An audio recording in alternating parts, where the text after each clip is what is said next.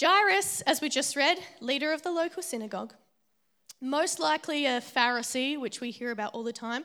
If you are familiar with the word Pharisee, you probably know that these guys have a bit of a bad rap in the Bible. They often follow Jesus around and kind of heckle him a bit and try and ask him clever questions to trip him up. And um, people even use the word Pharisee still. I actually looked this up because I don't really use the word Pharisee in my daily vocabulary, but I saw people use the word Pharisee just to mean like a hypocrite or someone who's like self righteous and all uppity and kind of like I think Jacob you mentioned last week. People use the word Good Samaritan, the phrase Good Samaritan. It's all right, sorry. I can wait for you to stop blowing your nose. No, no, not kind of like Jacob, sorry. People still use the word Pharisee now just to mean a hypocrite. So we know that, oh, he's gone, but we know that Jairus is coming to meet Jesus. And you probably, maybe, like me, have an expectation of what this Pharisee is going to do when he meets Jesus. But he does the complete opposite of what you might expect. Because when he saw Jesus, he fell at his feet, pleading fervently with him. My little daughter is dying, he said. Please come and lay your hands on her, heal her so she can live. There's sort of part one of the story paused. We're going into part two of the story, and we'll come back to part one later. So, part two Jesus went with him, and all the people followed, crowding around him. A woman in the crowd had suffered for 12 years with constant bleeding. She had suffered a great deal from many doctors, and over the years, she had spent everything she had to pay them, but she had gotten no better. In fact, she had gotten worse. I'm pausing again. I just wanted to highlight the fact that not only has this woman suffered physically for 12 years, she has also lived in shame, in uncleanliness, in you, you cannot be part of our community, you cannot enter the synagogue, you, can, you have no social relationships because you are unclean. Don't get me started on the fact that every woman is considered unclean maybe once a month, but she, in particular, has been unclean for 12 years and has lived in shame. All right, she had heard about Jesus. So she came up behind him through the crowd and touched his robe. For she thought to herself, if I can just touch his robe, I will be healed.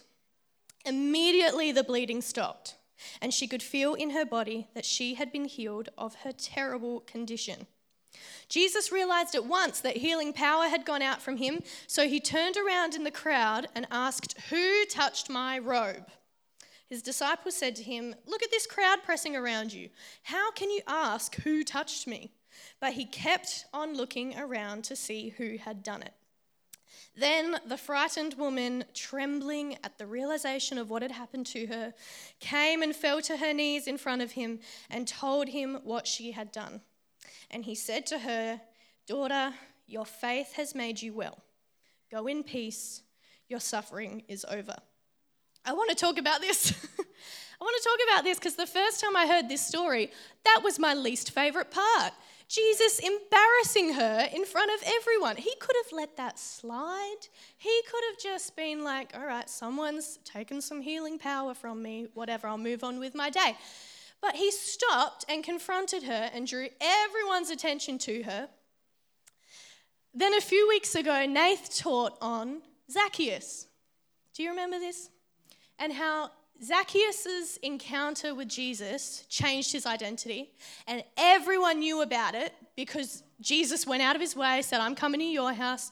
Right? He's done the same thing with this woman. He's, he's made sure everyone knows she is no longer unclean. She is healed. Her life is transformed. Her identity is different. Genius. I'm sorry, God, for not liking that the first time I read it. That is the best. Her life had been completely transformed, and everyone knew it. All right, back in 35, verse 35. While he was still speaking to her, messengers arrived from the home of Jairus, the leader of the synagogue. They told him, Your daughter is dead. There's no use troubling the teacher now. But Jesus overheard them and said to Jairus, Don't be afraid, just have faith. Then Jesus stopped the crowd and wouldn't let anyone go with him ex- except Peter, James, and John, the brother of James. When they came to the home of the synagogue leader, Jesus saw much commotion and weeping and wailing. Uh, can I share something else I've learned recently? Um, back in the day, there was such a thing as professional mourners. Have you heard this before? Probably. You probably, I hadn't. Professional mourners. That's a job I could do well. Just wailing and screaming and weeping and just making a big scene, basically, to, you know, I guess if you can afford to hire professional mourners, then everyone knows about the grief that your family is going through at this time and you might get a bit of respect or something. But anyway, I just thought that was cool. I just needed to tell you. He went inside and asked, Why all this commotion and weeping? The child isn't dead, she's only asleep. The crowd laughed at him, ha ha ha. But he made them all leave, and he took the girl's father and mother and his three disciples into the room where the girl was lying. Holding her hand, he said to her, Talitha koum, which in Aramaic means, Little girl, get up. And the girl, who was 12 years old, immediately stood up and walked around. They were overwhelmed and totally amazed. Jesus gave them strict orders not to tell anyone what had happened, and then he told them to give her something to eat. Now, funnily enough, this bit, Jesus gave them strict orders not to tell anyone what had happened. If you read the Matthew version, this is how it ends. The report of this miracle swept throughout the entire countryside. Isn't that so good? Anyway, People can't help themselves. All right. So, like I've already said, I wanted to dive into this and figure out what was in here. And I felt that there must be a reason that these two stories of healing are intertwined. Why are they intertwined? Why are they together? Why do we start one story about Jairus' daughter, get sidetracked by the woman, and then go back to this other story? What significance is there for us in that? And like I said, I'm going to kind of take you through where my brain was going through this. So at first, I thought, and quite reasonably, I think, is it because they're two stories about women? There aren't that many stories about women or about females. Can you call a 12 year old girl a, a, woman? Maybe. Um, there aren't that many stories about women in the Bible. I looked up some stats. Again, I can't help myself. And out of the 3,070 characters or people mentioned in the Bible, only 202 of them are women. 202 out of 3,070. So that's like 6.5%. I thought potentially these stories have kind of been paired up because they're just two of the rare instances where a woman receives Jesus' healing. Um, however, like all three of the Gospels, like I said, they all recount these stories, and in all of them, they are intertwined the same way. So I thought there's got to be something else. Maybe it's just because that's how it happened. Like maybe that's literally just the sequence of events, and so they have to be like that, maybe.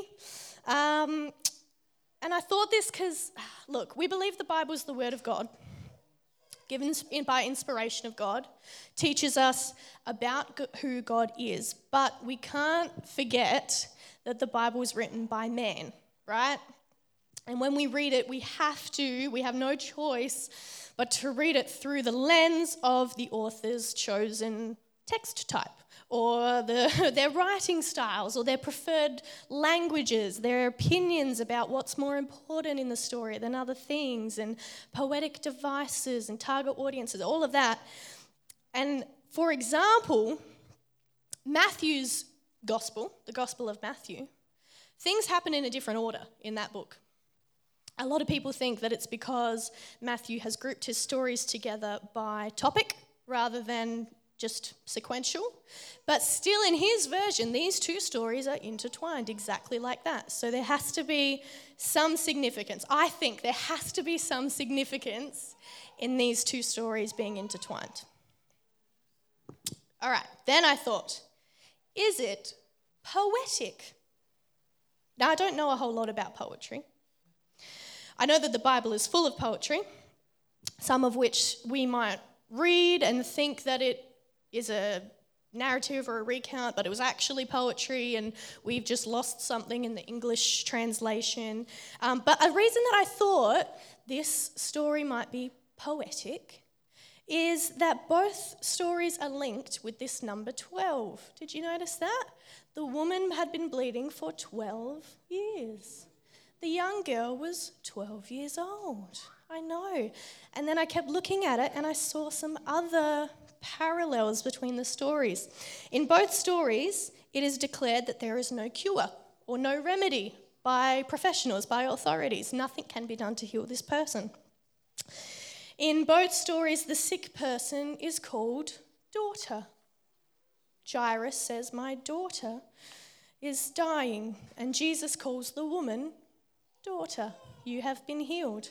In both stories, Jesus calls attention to their faith. He said to the woman, Daughter, your faith has made you well.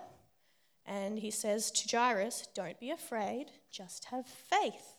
So I'm going, there are some incredible parallels here. Maybe this is a bit of poetry from Mark. Maybe, maybe. I keep that there. Um, then I started thinking about is there a shared teaching moment between the two stories? That, I think, is the most likely possibility here. Is there a shared teaching moment? Maybe. I think there's quite a few teaching moments here for us. I'm going to share some with you today.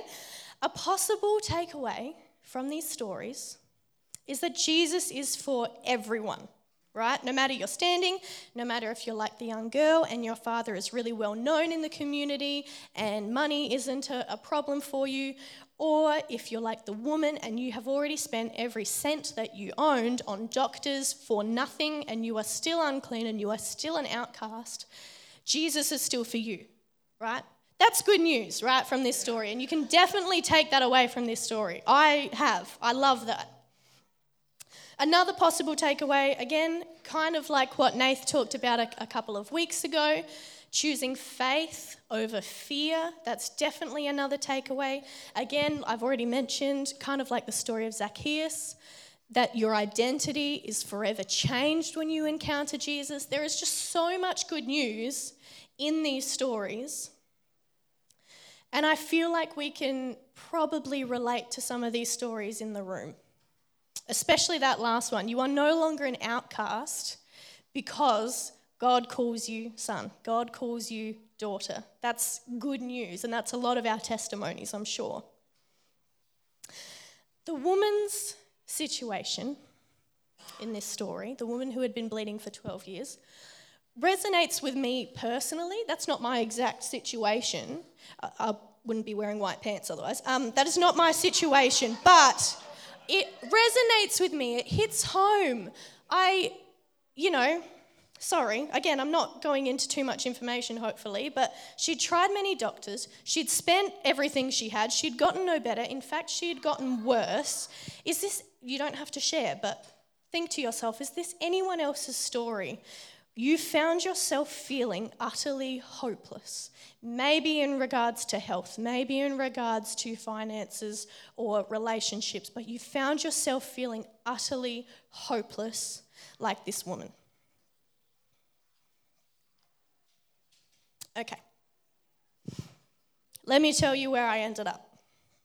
Let me tell you why I think these two stories are intertwined, or where I think there is significance in the fact that these two stories are intertwined. That's probably how I should phrase it. I think it's right here in verse 35. Could we get verse 35 back up on the screen, please? Thank you. While he was still speaking to her, messengers arrived from the home of Jairus, the leader of the synagogue. They told him, Your daughter is dead. There's no use troubling the teacher now. This is the most important verse for me, I think, in the story. You probably think I'm nuts, that this isn't that important because we already know the ending. We already know that there is use troubling the teacher now, right? Jesus still goes and heals the girl, brings her back from the dead. We know the ending. But let me explain why I think this is the most significant part of this story and why they needed to be intertwined. Without the story of the woman, I guess interrupting the drama, interrupting Jesus going to heal the little girl, this moment could not have happened. And I needed it to happen. this has been me. And I wonder if it's been you as well. I've got a feeling it's probably been a lot of you. But this has been me. There is no hope, there is no use troubling the teacher. There's no cure, there's no point, it's too late. I'm too far gone, I'm too broken, and there is no use troubling the teacher now. Even after Jesus just healed a woman, even after he healed someone in a completely hopeless situation, they still say there is no use troubling the teacher now. And I find myself right there in my hopeless situation saying there is no use. Even when I know that Jesus is victorious over sickness, even when I know that Jesus is victorious over death, I still find myself right here saying there is no use. Do you know what I think about the messengers when I read this, though? And you probably had the exact same thought. Who are you? Who are you to tell Jesus that there's nothing that can be done? Who are you to make that assessment of Jesus' power, knowing the miracles that Jesus can perform? And so I am going to say this right now. I'm going to continue saying this to my fears and to my doubts. Who are you to tell Jesus what he can't do? Who are you to tell my God that my sickness is too big for him? Who are you to tell my Jesus, who is victorious over the grave, that there is no use? How dare you? There is nothing too big for our God to handle. There is nothing too hard. There is nothing too broken. There is nothing too far gone. There is nothing that God can't take and resurrect or heal or transform or revive or renew or use to build his kingdom, right? Hallelujah. We worship a good God, a powerful God who shows up over and over and over again. I'm going to ask Dan to come and lead us through that God of revival song again, because the words of that song are too good to ignore. I am going to suggest in this time, if you need to pray with someone, if you need to ask someone to yell at you and say, Who are you to tell God that there is no use, then do that right now. If you are someone who just wants to worship and declare God's goodness over your life, do that right now. But Dan is going to lead us through this God of revival song. That's who God is, right? A God of revival, always. He has never not been a God of revival. So thank you, Dan.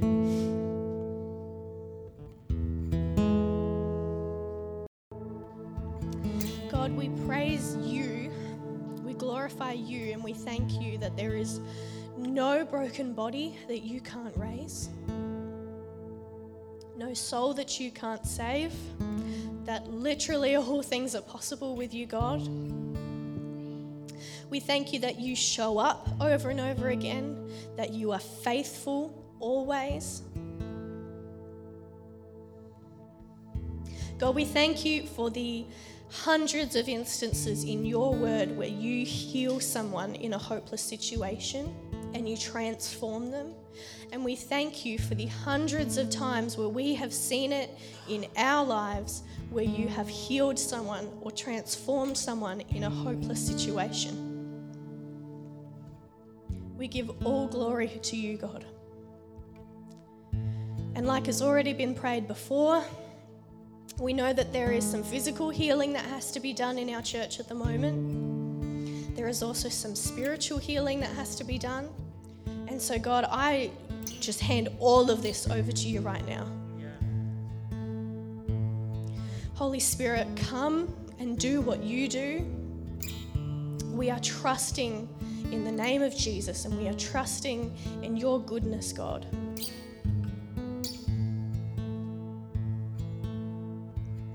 Thank you that there is absolutely nothing too far gone for you. Nothing too big, no problem too big. Even our little problems that we think aren't worth bothering you about, God, we thank you that you care about those as well.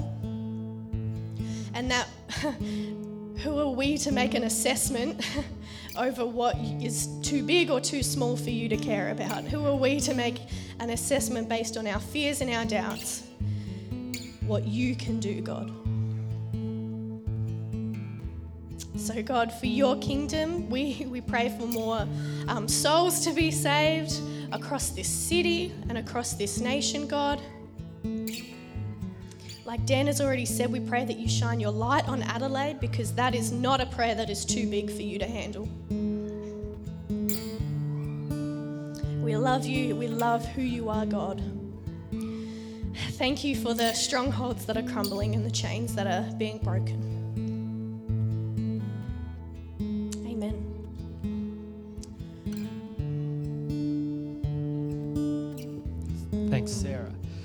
I actually think uh, I want to do a little bit more.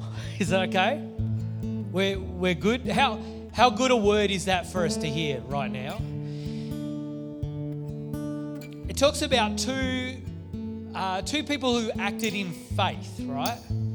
And, and we know that acting in faith isn't just maybe thinking or praying in our head. This morning, we know we have a God who, who knows our thoughts and our prayers and hears our prayers as, as we sit, as, uh, as we just sit and pray. God hears and answers and He's with us. But I just think that there's another step of faith that's needed this morning. If we truly want to break off some of those lies, that what we have to ask God isn't good enough or big enough or or maybe we've we've given up a little bit. And I actually think we'll, we'll sing a little bit more, but I actually think this morning that there are some of us who need that healing. And I, I actually just think this morning as a community, why wouldn't we pray for each other for that healing too? And that might actually require uh, like a, a physical response. And that might just be this morning that if you're needing some of that, that breakthrough, the thing that you thought God couldn't do, I, I just invite you to stand this morning. We, as just that first step of faith, right? The, the standing up. A woman wakes her way through the crowd to touch Jesus's, like she was desperate for it, right? Are we, are we desperate for it this morning? Are we going to reach out in faith?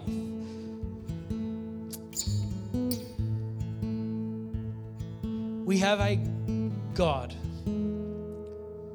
who, like, like that verse, there's no use troubling the teacher now. We have a God who's the opposite of that, let me tell you. This is Jesus is on his way to fulfill a pretty important task to heal Jairus' daughter. And what does he do? He stops and he spends time with this woman. There's nothing, there's nothing that we can't interrupt God for. That's a weird sentence. We have a God who cares so deeply and so much about you that we should bring everything to Him, right? It's not a whether we question, like Sarah was saying. It's not about us deciding what we think God will do. Let's let's let's move towards God. Let's keep asking. Let's keep asking in faith. I know that there's some people you may have given up. You may have prayed something, it may have been a long time ago. You may have kept praying for it, but maybe you're at your wits' end. I love the line. Jesus says, He says, Stop your weeping. The child's not dead, she's asleep. That hope, that prayer isn't dead. So I just wanted this morning, we, we will sing again, but I actually think we should mobilize together as church. But if you're in that position where you're like, I, I need God to break through, I need healing, whether it be physically, whether it be my head's just not in a right place at the moment, maybe even spiritually, I just invite you this morning. There's no shame, there's only love and support that you might stand in faith in this moment right now and we pray. So, can I ask that if you, if you need that breakthrough this morning, just stand where you are. Yeah. Is there anyone else? We want to pray. We believe that God's a good God who wants to see that healing happen this morning, who wants to see you step into that full life, into a, into a restored, redeemed life. We have, we have three people standing. I'm going to invite us all to gather around and let's pray. Let's pray for that healing. A God who is willing to do the impossible, right? The impossible, raising a child from the dead. Let's gather around. Let's pray. Holy Spirit, move in this moment. We thank you that you're a very, very good God. That Jesus, you care about our situation so deeply. We thank you, God, that there is nothing that you can't do. And we pray for healing. We pray for a restoring of hope. We pray physically, we pray mentally, we pray spiritually that Jesus, that you would come and that you would heal and transform, that you would redeem, that you would restore. And we pray it not through our own strength or through our own name, but through the name of Jesus who has overcome. We thank you for your victory. We thank you that there is no body that you can't raise. And so we pray physical healing and health right now in the name of Jesus.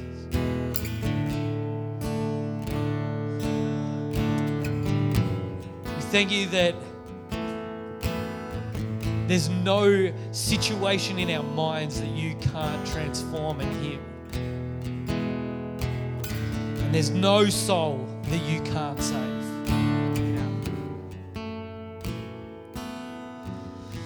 Just invite you just in those groups, just you might want to verbalize some prayers over these people now. So let's just spend a couple of minutes praying hard and then we'll sing again.